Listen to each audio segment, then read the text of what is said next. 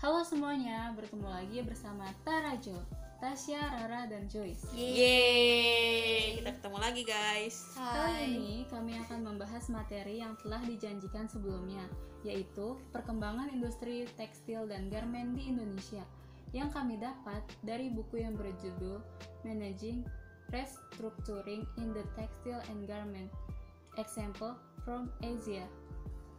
Dalam bahasa Indonesianya yaitu mengelola restrukturisasi di subsektor tekstil dan garmen. Contohnya dari Asia, karya Mea Nathan dan Sahadevan dan dipublis oleh World Bank.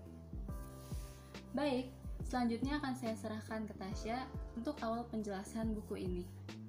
Oke, sini bersama Tasya.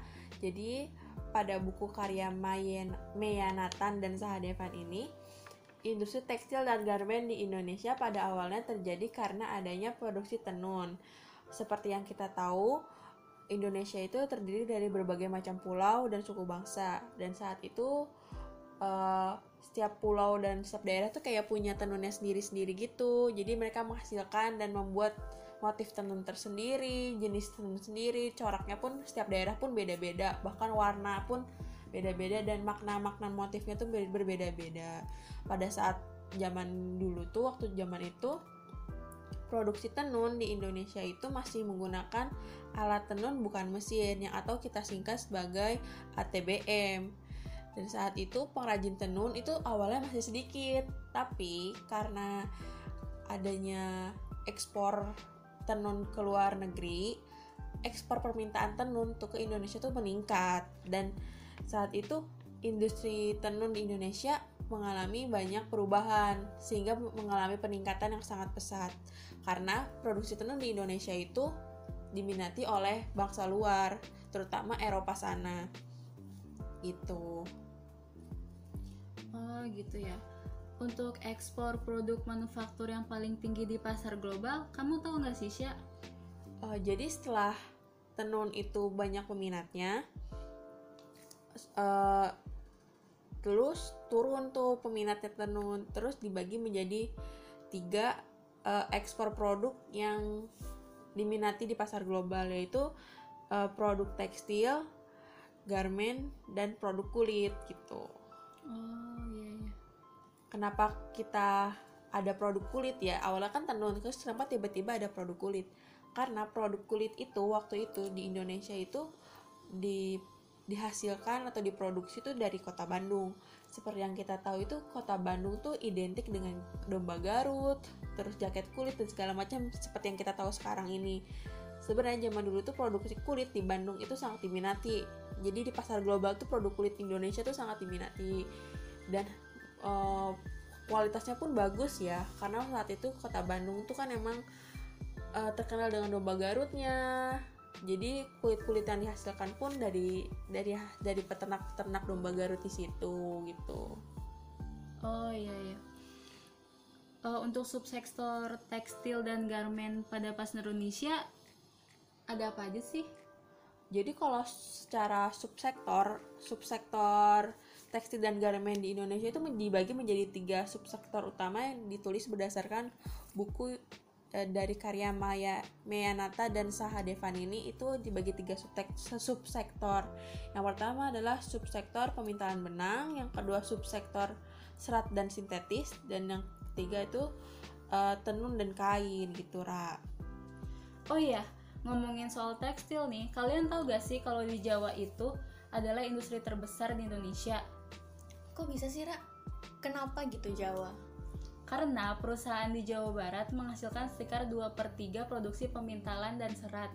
Dan di Jawa Tengah menjadi sentra batik terdepan di tanah air. Tahu gak pusatnya di mana? Enggak. Nah, pusatnya itu adalah di sekitar Solo, Pekalongan, dan Yogyakarta. Wow, oh, keren gitu. Banget. Makanya saat ini Solo Pekalongan Jogja itu sebagai daerah wisata Sen yang iya. banyak batiknya gitu ya. Iya. Dan untuk perkembangan tekstil garmen di Indonesia pada awal tahun 1980-an kurang baik ya kalian karena yeah. ekspor masih sangat kecil. Tapi setelah itu transformasi luar biasa tuh terjadi. karena ekspor meningkat cukup tajam pada bulan November.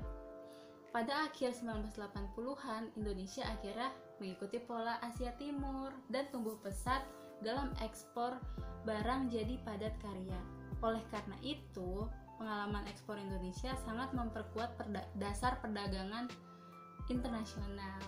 Gitu oh untuk gitu. ekspor. Terus gimana sih pendapat Rara tentang kinerja ekspor Indonesia saat itu? Sebenarnya ya ekspor di Indonesia tuh masih jauh di bawah Cina sama Thailand, tapi sudah sebanding dengan Malaysia dan Filipina. Sederhananya, proporsi garmen Indonesia di bagian benang dan serat lebih rendah dibandingkan dengan Jepang. Nih kan Rara tadi eh, udah bahas tentang ekspor nih ya. Iya. Eh, gitu. Terus si Tasya tadi bilang gini, eh, apa produksi tenun itu menurun. Nah, yang jadi pertanyaan nih Tasya, tadi kan kamu bilang produksi menurun. Itu kok bisa apa penyebabnya dia produksi tenun itu menurun gitu?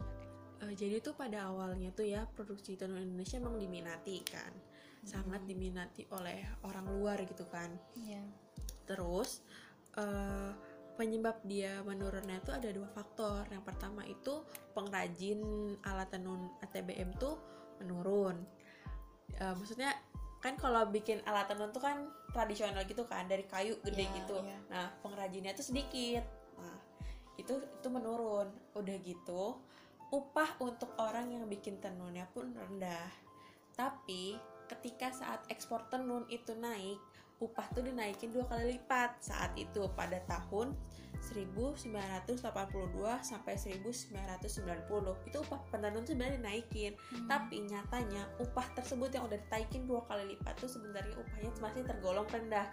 Kalau zaman sekarang mungkin dibilang di bawah UMR lah gitu dari pekerja yang lainnya gitu itulah penyebab kenapa saat itu yang masih bertahan di dalam pe- pengrajin tenun yang masih bertahan itu hanya sedikit gitu loh. Padahal saat itu sebenarnya cukup diminati. Nah saat itulah si kulit itu masuk pengrajin kulit. Karena saat itu kalau bikin pengrajin kulit itu tidak seharus tradisional tenun gitu. Jadi dia lebih modern modern gitu. Gitu Joyce. Dan begitu juga Rara. Hmm, gitu ya. Tapi gimana nih Sya pendapat kamu tentang bagaimana revolusi dari industri itu sendiri?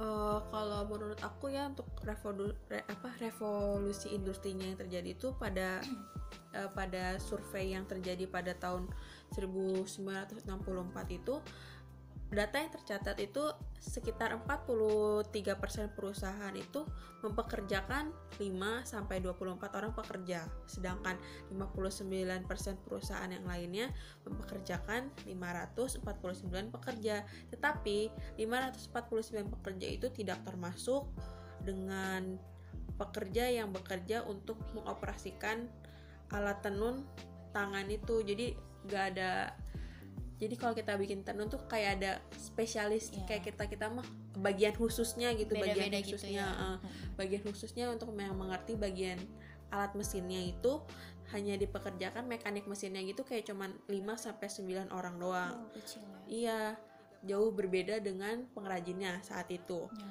Tapi ada juga perusahaan yang 19 persennya itu tenaga kerjanya itu 5 sampai 49 orang. Nah, itu itu. Terus juga tuh ya, waktu tahun eh, Orde Baru tuh sebenarnya Indonesia juga mengalami krisis keuangan kan. Nah, saat itu produksi tekstil dan garmen Indonesia tuh mengalami penurunan yang sangat drastis karena saat itu pun Indonesia mengalami krisis keuangan. Saat itu perusahaan-perusahaan besar dan kecil itu mengalami penurunan, bahkan ada yang bangkrut. Hmm. Tapi alhamdulillahnya tuh ya produksi apa perusahaan-perusahaan besar gitu, perusahaan-perusahaan yang cukup besar untuk biasa ekspor keluar tuh walaupun eh, keuntungannya turun gitu gak ada penghasilan tapi tetap bertahan gitu di pasar. Sedangkan perusahaan-perusahaan kecil yang masih dalam daerah itu malah gulung tikar. Itu tuh parah banget sih ketika itu terjadi ya waktu krisis ekonomi itu tapi eh, saat itu Indonesia mulai eh, tinggi gitu. Setelah turun jadi krisis ekonomi mulai tinggi mulai tinggi apa ya namanya eh, mulai berkembang lagi lah mulai menstabilkan keadaan ekonominya gitu. Saat itu Indonesia apa menggunakan sistem kontrak kerja. Ketika saat itu pe- apa pengangguran tuh banyak. Mm-mm. akhirnya dibuatlah sistem kontrak kerja. Jadi ya setiap tahun itu udah habis masa kerjanya gitu kalian oh gitu ya. Iya. Tadi kan bilang perusahaan kecil menurun ya? Heeh. perusahaan kecil menurun berarti berhubungan dong dengan eh, harusnya berhubungan dengan inisiatif internasional. Heeh. Nah, karena di inisiatif internasional ini eh, itu Indonesia berusaha untuk mempertahankan dan meningkatkan pangsa pasar di Indonesia sendiri dalam industri-industri gitu. Nah, Syak bahas ini kan tadi perusahaan kecil yang gulung tikar katanya. Iya. Nah, otomatis itu berhubungan dong ya dengan eh, apa peningkatan untuk mempertahankan pangsa pasar Indonesia juga gitu Mm-mm. Eh, ini tuh ada di inisiatif internasional. Kenapa di inisiatif internasional? Karena Indonesia itu sebenarnya eh, berusaha untuk mempertahankan juga meningkatkan pangsa pasarnya. Karena eh, Indonesia itu tidak hanya butuh apa ya efisien domestik, tapi eh, Indonesia itu juga butuh berbagai apa inisiatif internasional gitu yang semakin kuat biar Indonesia itu lepas dari yang namanya reservasi sebelumnya gitu. Nah, tapi dibutuhkan juga jaringan inteli intelijen, intelijen ekonomi yang bisa memperkuat gitu dan memberikan informasi-informasi yang akurat dan tepat pada tentang pada waktu tentang pasar gitu dan tren-tren produk kepada eksportir. Seperti Jepang. Jepang itu apa? Kemungkin apa ya? Kayak eh, sebagai kerjasama gitu dengan Indonesia dan Jepang dan Indonesia itu makin dekat. Karena eh, kemungkinan besar Jepang itu menjadi sumber utama pertumbuhan ekspor di tahun 1990-an karena eh, Jepang itu bukan merupakan pihak dalam MFA dan MFA itu tahu kan? Multi fiber arrangement. Iya. Iya. Nah, di organisasi yang ngatur tentang Pertekstilan. tekstil dan- pertekstilan dan tentang garmen kan pertekstilan gitu dan sekarang itu telah kehilangan sama eh, tentang keunggulan-keunggulan komparatifnya di industri-industri ini gitu oh gitu ya Joy kan Iya. tadi Joyce udah membahas tentang Jepang sama Indonesia gitu kan Mm-mm. tentang kerjasama Jepang dan Indonesia terus menurut pendapat Joyce tuh tentang ekspor tekstil dan garmen di Indonesia tuh gimana sih Joy? Eh, ekspor tekstil dan garmen ya eh, seperti benang dan serat itu kayak dia mengacu ke SITC 651 dan 266 tuh. Dan kain sesuai dengan SITC 65 dan juga pakaian ke SITC 84 data gratis itu tersedia di pesawat. Dan eh, ini tuh mengacu ke persentase dari nilai bruto output yang diekspor. Dan untuk nilai satuan ekspor Indonesia sendiri em, berdasarkan data itu perkiraan Departemen Perdagangan untuk nilai unit itu dikempiskan oleh seri harga grosir yang relevan lagi. Dan itu akan dinyatakan sebagai indeks dengan tahun dasar seperti yang ditunjukkan sama dengan 100 Eh, ekspor tekstil dan garmen produk dan pasar utama di tahun 1988 itu eh, contohnya ya termasuk barang eh, triple CN dengan nilai ekspor lebih dari 30 juta US dollar itu eh, untuk kain dan garmen sendiri dan 10 juta US dollar itu untuk benang dan serat. Terus eh, kenapa dan bagaimana tanggapan Joyce tentang pakaian atau misalnya seperti alas kaki sebagai salah satu penyumbang eh, dana terbesar Indonesia? Pakaian dan alas kaki sebagai penyumbang terbesar. Oke, sebagai gambaran ya menurut data Susenas itu, pakaian dan alas kaki menyumbang sekitar 14% dari rata-rata pengeluaran rumah tangga yang merupakan non pangan dan pada tahun 1980-an sekitar 5% dari total karena pakaian dan alas kaki juga merupakan kebutuhan pokok. Pakaian untuk menutupi tubuh alas kaki untuk menahan dari panas matahari gitu kakinya. Gitu. Jadi alas kaki juga termasuk salah satu yang di penyumbang terbesar lah gitu ya. iya. Kalau untuk studi tekstil sebelum 1966 kamu tahu nggak sih Joy? Studi tekstil sebelum 1966 eh, di hasil ten- sensus tahun 1964 itu kan sebelum eh, sebelum 1966 ya. Di tahun 1964 itu eh, menjelaskan kalau sebenarnya itu mengacu ke 1963 di mana mencakup perusahaan-perusahaan mekanik yang paling sedikit itu lima pekerja dari perusahaan-perusahaan non mekanik dan paling sedikit itu 10 orang. Nah, data data ini itu mendekati dengan studi paling rinci tentang tekstil sebelum 1966 yaitu Palmer tahun 1972 di mana in- eh, studi ini tuh memberikan penjelasan rinci tentang perkembangan pada paruh pertama tahun 1960-an yang berdasarkan dengan pengalaman langsung yang luas itu dan Hiroshi eh, 1970 Hill 1979 yang mensurvei tentang sumber data. Dan perkembangan industri 1966 ini dan ek- ekonomi teknologi tenun alternatifnya diperiksa di Hill 1979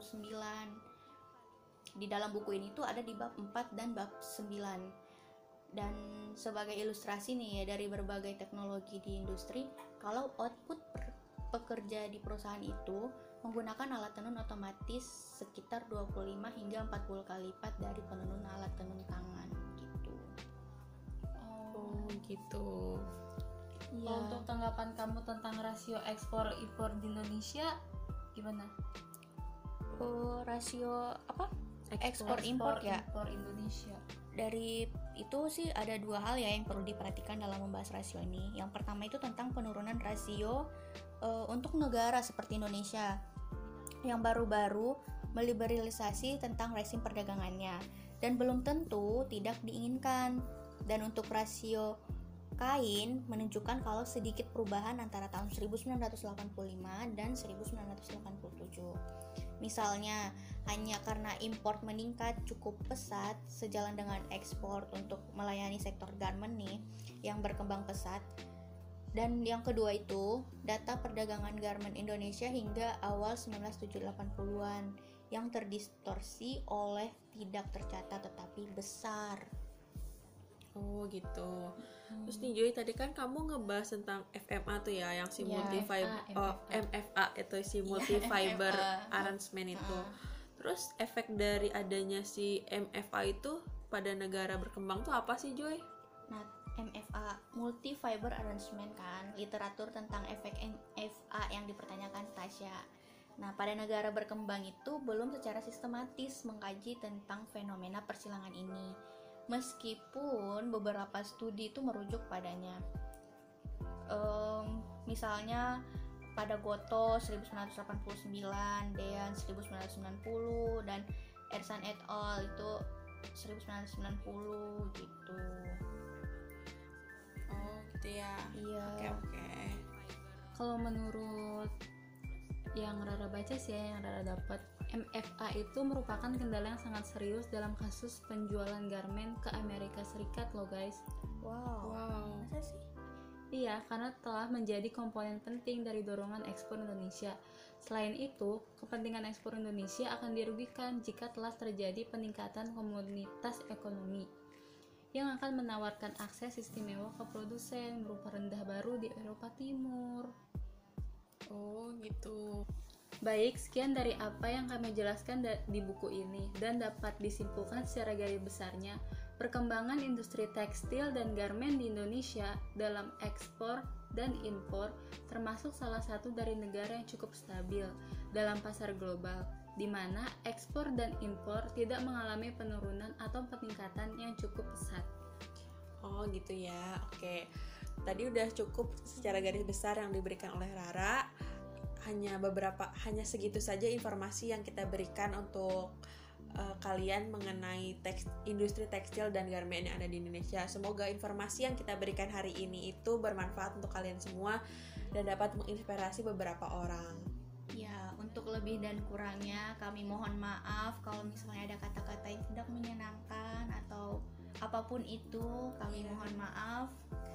Dan kami hanya manusia biasa yang tidak luput dari kesalahan. Iya, ataupun mungkin kalian ngerasa kok ini kayaknya nggak pas gitu ya kok kayak Iya. nggak sesuai dengan pendapat kalian gitu ya kita mohon maaf ya karena kita Mm. juga hanya bisa membaca dari sumber buku saja tuh tidak melihat langsung tidak melakukan riset Ya, langsung sesuai dengan pemahaman kami sendiri gitu ya, berdasarkan buku yang ada gitu. ya Nah, mungkin hanya ini saja yang bisa kami berikan. Mungkin podcast ini akan berakhir di sini atau ke depannya akan ada podcast-podcast yang Iya, lain. atau mungkin kita mungkin nanti akan bahas sesuatu yang lain Ya, yang bukan lebih menarik iya, lagi bukan buat kalian. ini ya udah beres lah materi yang ini gitu ya Yang penting tetap pantau terus Tarajo agar kalian dapat mengetahui informasi-informasi yang lainnya lagi tentang Oke. fashion. ya nanti kapan-kapan kita cerita tentang fashion ya guys ya Ya. Oke, sekian dari kami. Dadah. Dadah. Salam dari Bye. Tarajo. Iya. Tasya, Rara, dan Joyce. Jangan Semangat lupa jaga kesehatan hidup. kalian. Bye-bye.